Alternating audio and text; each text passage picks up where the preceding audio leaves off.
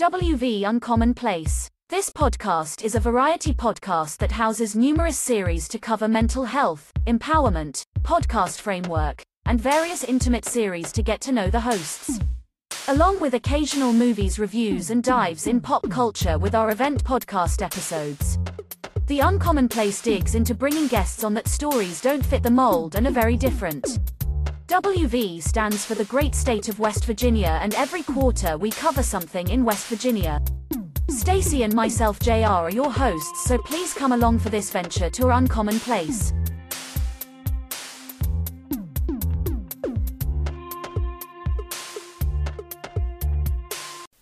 Welcome to West Virginia Uncommon Place. My name is JR. I'm the host of this show, along with Stacy uh, when she's able to be on the show. And um, wanted to sit back and do another quick little episode here. This one is uh, podcasting for podcasters episode, and um, we'll go through the structure real quick. So you, you get out here, you start a podcast, you get 10, 15, 20 episodes deep into it, and it feels like it's something that you're going to keep doing. Well, it comes a point where you need to start making money with it, or if it's a hobby, just to, you know, if it's a hobby, don't listen to this episode. Please don't. So you need to start making money. So here are some tangible gems that I'm going to go over today. So 20 episodes in, I'm, I used to say 10, but I want to say 20 now because people can do 10 episodes. People record like Tupac, so they're done very fast. So 20 episodes in, you got to look at your analytics. And your analytics are the hardest thing that you got to look at. And when you're looking over at these demographics, it's got to be more conscious than, oh, I've got 20 followers in Mexico. I've got 10 followers in Tanzania. I've got a thousand followers in Ireland. When you look at these analytics, you have to be sharp about this. You need to be looking at the age demographics, how long these people are actually listening to your episodes, um, it's so many factors in those analytics that you really should take some time, even if you don't care about downloads, to look and see who's actually listening. The next major thing inside of analytics is you have to have a grounding place for your audience. And when I mean this, my audience can meet me over on the Wire app, or they can meet me over on Discord, or they can meet me through my mailing list. Direct communication comes through the Wire app because it's what I use that's private. Not a lot of people use it. It's something that separates me from your average day Patreon person. Not knocking anybody on Patreon because people make good money over there, but that's a different speed for another day. So, looking at analytics, you need to know about your Apple Podcast Connect, your Google Podcast Manager, your Pandora AMP, um, every analytic that you can get a hold of. Now, you have to be careful about this, and this is one thing that hurts some people in analytics and when they're promoting their show on different RSS feed um, apps. A good example is if you do one on, let's use GoodPod for example. When you do yours on GoodPod, you need to go over there and claim your your show. A lot of these um, smaller companies, you need to be over there claiming your show so that they know that it's you, and you can go in there and just be like, "Hey, straight up, this is my show. Let me get those analytics, and we'll go from there." You get those analytics, and it lets you know how to promote on those and promoting is a two-way street. I promote heavily on sites that that I know now I can I can get traction on and stuff like that. And when I say sites, I mean the the apps. So I know that I, I do certain numbers with iHeart that I don't do on other things. So I will promote iHeart periodically, but iHeart is not a major factor in what I do. Pandora gets zero support from me, but a logo once in a blue moon because I get no true listeners from Pandora. I don't have a way to attract them, so I don't worry with them. So next thing, after you look at those analytics, you go back and you look at your content. You look at quality issues. And when I say quality issues, I'm not talking about audio because everybody's so fixated on audio. That is not what I'm talking about. I'm actually talking about the content that you present. An example I know a podcaster that does four podcasts or more. Said podcaster has one show that is out of this world. It's a tag team show that this person does with someone else this person puts out a lot of different content. A lot of different content. That's a lot that you got to market to other people. three, four shows, you know, that's that's a lot. You know, if you got two or three, or if you're a co-host or you're with someone, then that's a different thing. So quality issues, your audio, your audio. There's two ends to making your audio great. You can have the great setup, which is having your uh, whatever microphone you choose to use, which it can be USB or uh, or or or uh, or XLR. Sorry about that. You can have any of this stuff, and this stuff will work on your audio. But your content, you have to prescribe your content to who you want it to be. A bad example of content creation is this. When you're out here creating content, we all do content of a personal nature sometimes, which I do myself. Sometimes it's for self healing, but I go back and I listen to the content. Some people, maybe let me take it back. A lot of people in the medium tier podcasting will record content and not go back and listen to it. A key portion in quality issues is not the part part of distraction editing. And I repeat that again, I'm not talking about distraction editing. I'm talking about the actual nature of editing your show, getting the pops out, not worrying about the ums and all that other stuff because that's distraction editing. If you need to go that far with your show and do that, then that's the things you do. Or if you're a perfectionist and you need your show to be perfected, that's fine, do that. Um, so audio quality from production to post production. You should be running that podcast through some type of app. I don't care if you're doing it on your phone. I don't care what you're doing it on, but you shouldn't just be putting out raw audio and thinking that that's going to build you some money unless you're Joe Rogan or somebody else. And even those guys still bounce it off something. So there. Now, you got the audio, you got the content right. Then you have to look at your added value content. To someone that is going to sponsor your show, they don't give a crap about that added value content. But to someone that's going to invest in your show, because some people are looking for investors and are a little bit higher than just looking for um, people to just do some ads for here and there. So if you're looking for an investor, listen to this portion very carefully, please. Added value content, you got transcripts, um, different things that you can do, the Patreon stuff, like that's the added value content, or the, the actual raw episode, the the one that doesn't have the edits in it, or the before and after show. That type of stuff is added stuff that you can you can start doing for free and build it up to make money. Your reviews of your show you need to know across some platform about your reviews, positive or negative, because advertisers will hire people, and this is coming from someone who knows who has been checked, who has been denied, who has been granted ads and sponsors. They will check to see if you have positive reviews. They will look on different platforms and they'll look on the platforms that they think you should have reviews on. Nine times out of ten, it's going to be one of the big three, which are going to be Apple, Spotify, or iHeartRadio. I'm not going to consider Google a, heavy one because that's just that's that's out of my um, realm there. So you that that's the positive reviews are something you got to work on. Then something that you have to decipher, something that you truly have to understand is audio SEO. It's a set of optimization practices that help your audio files rank higher on search engines and, and podcast uh, site plat- listening platforms. Um, with your shows, that's where I, we tie into show notes and different things like that. Your show notes should be to a certain level because that helps your regular SEO, but your audio SEO is like this the content and the quality of words that you actually use, like your vernacular. Um, it doesn't matter if your show's an urban show or if your show uses ebonics. If you're using phrases and you make catchphrases, those catchphrases are things that catch up into search optimization.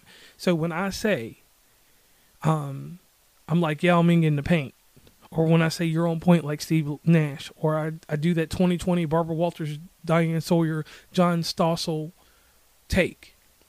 Those are my catchphrases. Those catchphrases are part of audio SEO.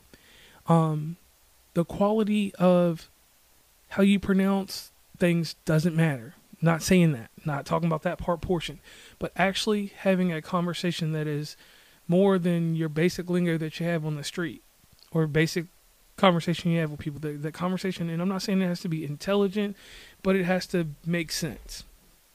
And the structure of it. That's where you build inside audio SEO. If you can have a general understanding of audio SEO, your podcast will go higher and will rank higher than other podcasts. Translating that over into marketing and things like that work just like this. You don't have to be on social media a hundred times a day. You don't have to be on every social media pro- platform. I will agree with the podcast gurus on that. But if your show is targeted to anyone, and we're looking at analytics, mine, you know, when you do that 27 to 33 or whatever, I do 27 to 72, all those people. I know I'm reaching those people on LinkedIn. So I make sure that the, my shows that carry a certain level of business to it make it to LinkedIn. Twitter is a free for all for anything. I keep an engagement going on Twitch, Twitter, and Tumblr for the simple fact that those bring in SEO, Twitter, and I mean TikTok and Twitch bring in new listeners or unique listeners. Sometimes I keep them, sometimes I don't. But those are places that I like to go engage and I have fun over on Twitch, so that's something I do. Now, when it comes to a position of marketing these things, the simple automation that I've talked about in so many different episodes, Hootsuite, Business Suite, you can eliminate Facebook and Instagram just by using um, Business Suite, Meta Business Suite, or whatever they call it today. I just call it Facebook because that's what it was when I started. Or using Hootsuite to go across everything, which Hootsuite you have to pay for. But uh, certain things and certain types of engagement, like popping up and uh, someone liking something of yours and leaving a comment, yeah, that's hey, but you have to keep that kind of engagement up. That's something that you can't just go without. All right, so promotion. Everyone is going to find a way to promote, but here is the simple thought on promotion promote where you are not. That is the most simplest marketing and, and promotion scheme that you can run. I wasn't I was heavy I was already on LinkedIn because of the job I do in real life. So that was not an issue. I was already on Tumblr because of just different things and knowing about SEO from the get go. Um, I wasn't on Twitch heavy and I wasn't on TikTok because I didn't know that TikTok was going to be a platform that was going to bring my numbers up and things like that. So I don't spend every single day on these things.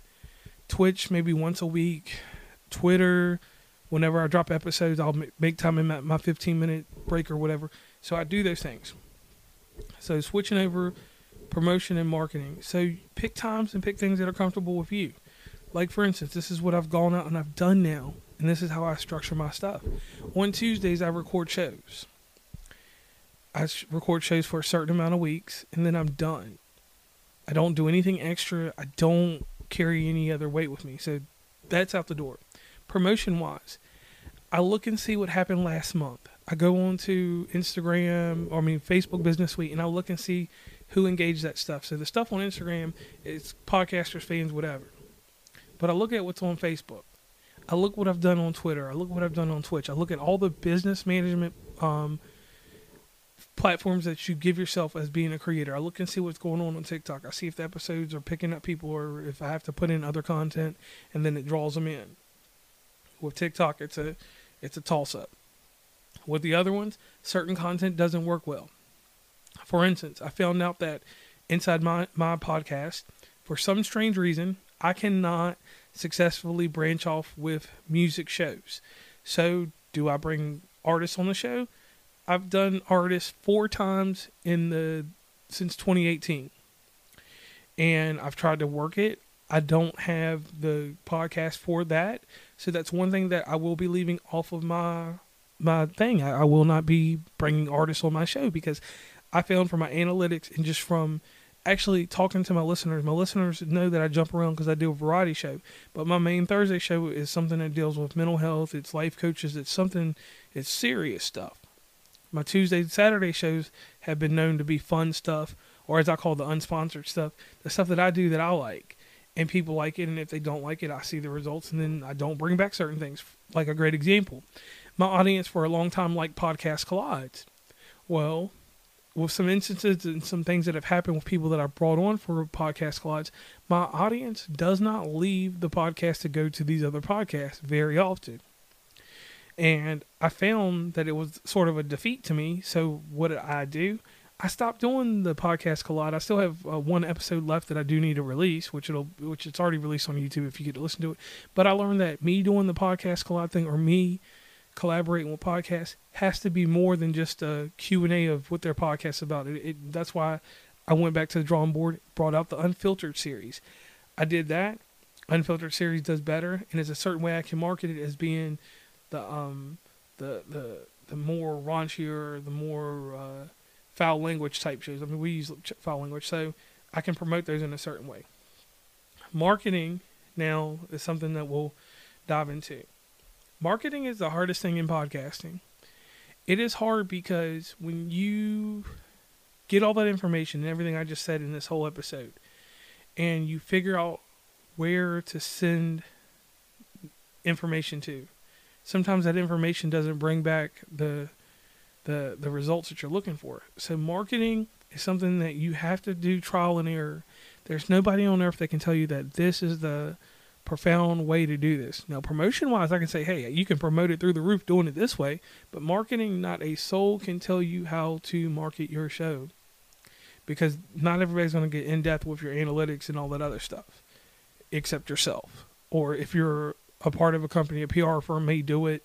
Um, which I would suggest if you're if it gets that heavy and you can't figure out your audience.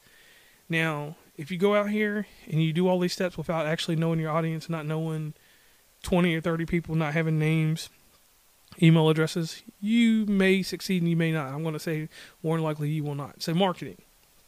This is the way I market. I take my shows, I release them. I give them 7, 14, and 21 days to see how they download and see how they go. I don't look at the first day, I don't look at 24 hours, I don't look at none of that stuff because all that stuff is going to make it hard on me because then I'm going to have to focus on one show. Well, sometimes I release three shows in a week, so I've got to see what I'm going to do. Now, with that being said, I, I follow those shows 30, 60, 90 days. If a show does very well for me download wise, it becomes part of my archive. Applebee's Tuesday is a great example. Every Tuesday that show comes out, that show gets downloads every single week. Hasn't been a week since it's been out that it hasn't got downloads because once it started gaining uh, leverage, I learned how to market it. Hey, you can put that show over here. Hey, throw it over to Applebee's and they'll give you a blue check from them sometime, seeing that they like it. I keep that momentum going with that one show because that show has proven to me that – the simple marketing of hey, just throw it out there every Tuesday. It's not crack or nothing like that. Just a simple show that I talk about uh, how I feel about Applebee's uh, with Stacy involved, and I, it goes out there. People catch it. They're eating at Applebee's. They listen. Or if I'm in my local city, this is another part of the marketing. Or if I'm in any city, there's an Applebee's. I will use my Snapchat trick to put it on a snap map inside Applebee's, and I'll leave it right there people click through that snap map and they find it. They find it, they listen. They might not like it, they may like it, but the thing is that they still listen. Gives them something to comment about, and they be like, "Hey, did you hear that episode on West Virginia Uncommon Place about uh, Applebee's?" No, I didn't hear it. What's he talking about about Applebee's? He's telling the story of what these people look like inside Applebee's, and uh, how he feels about the service, and blah blah blah blah blah. So that's the point of marketing. Finding something specific in your content that can be marketed because not everything you're going to put out there is going to be marketable um, on a level of continuously staying strong because people that cover current event stuff, your current event is as good as 14 days. After 14 days, that current event is no longer popular thought. So, in closing, and finishing this all up, it's real simple to get caught up in these gurus and everyone saying, um, not to be on social media for this and that. Yeah, I agree with one thing that they say. Do not be on social media where you don't have any traction yet. If you're starting out, wherever you get traction, build it up over there and then spread the wealth. Don't think you got to be on 14 million platforms to get popular. But if you know your target audience and you know your target audience, they they only look at podcasts that are pins on Pinterest. Well, I definitely would be over on Pinterest putting those episodes up and doing as little to none on other social media that I'm not picking up on.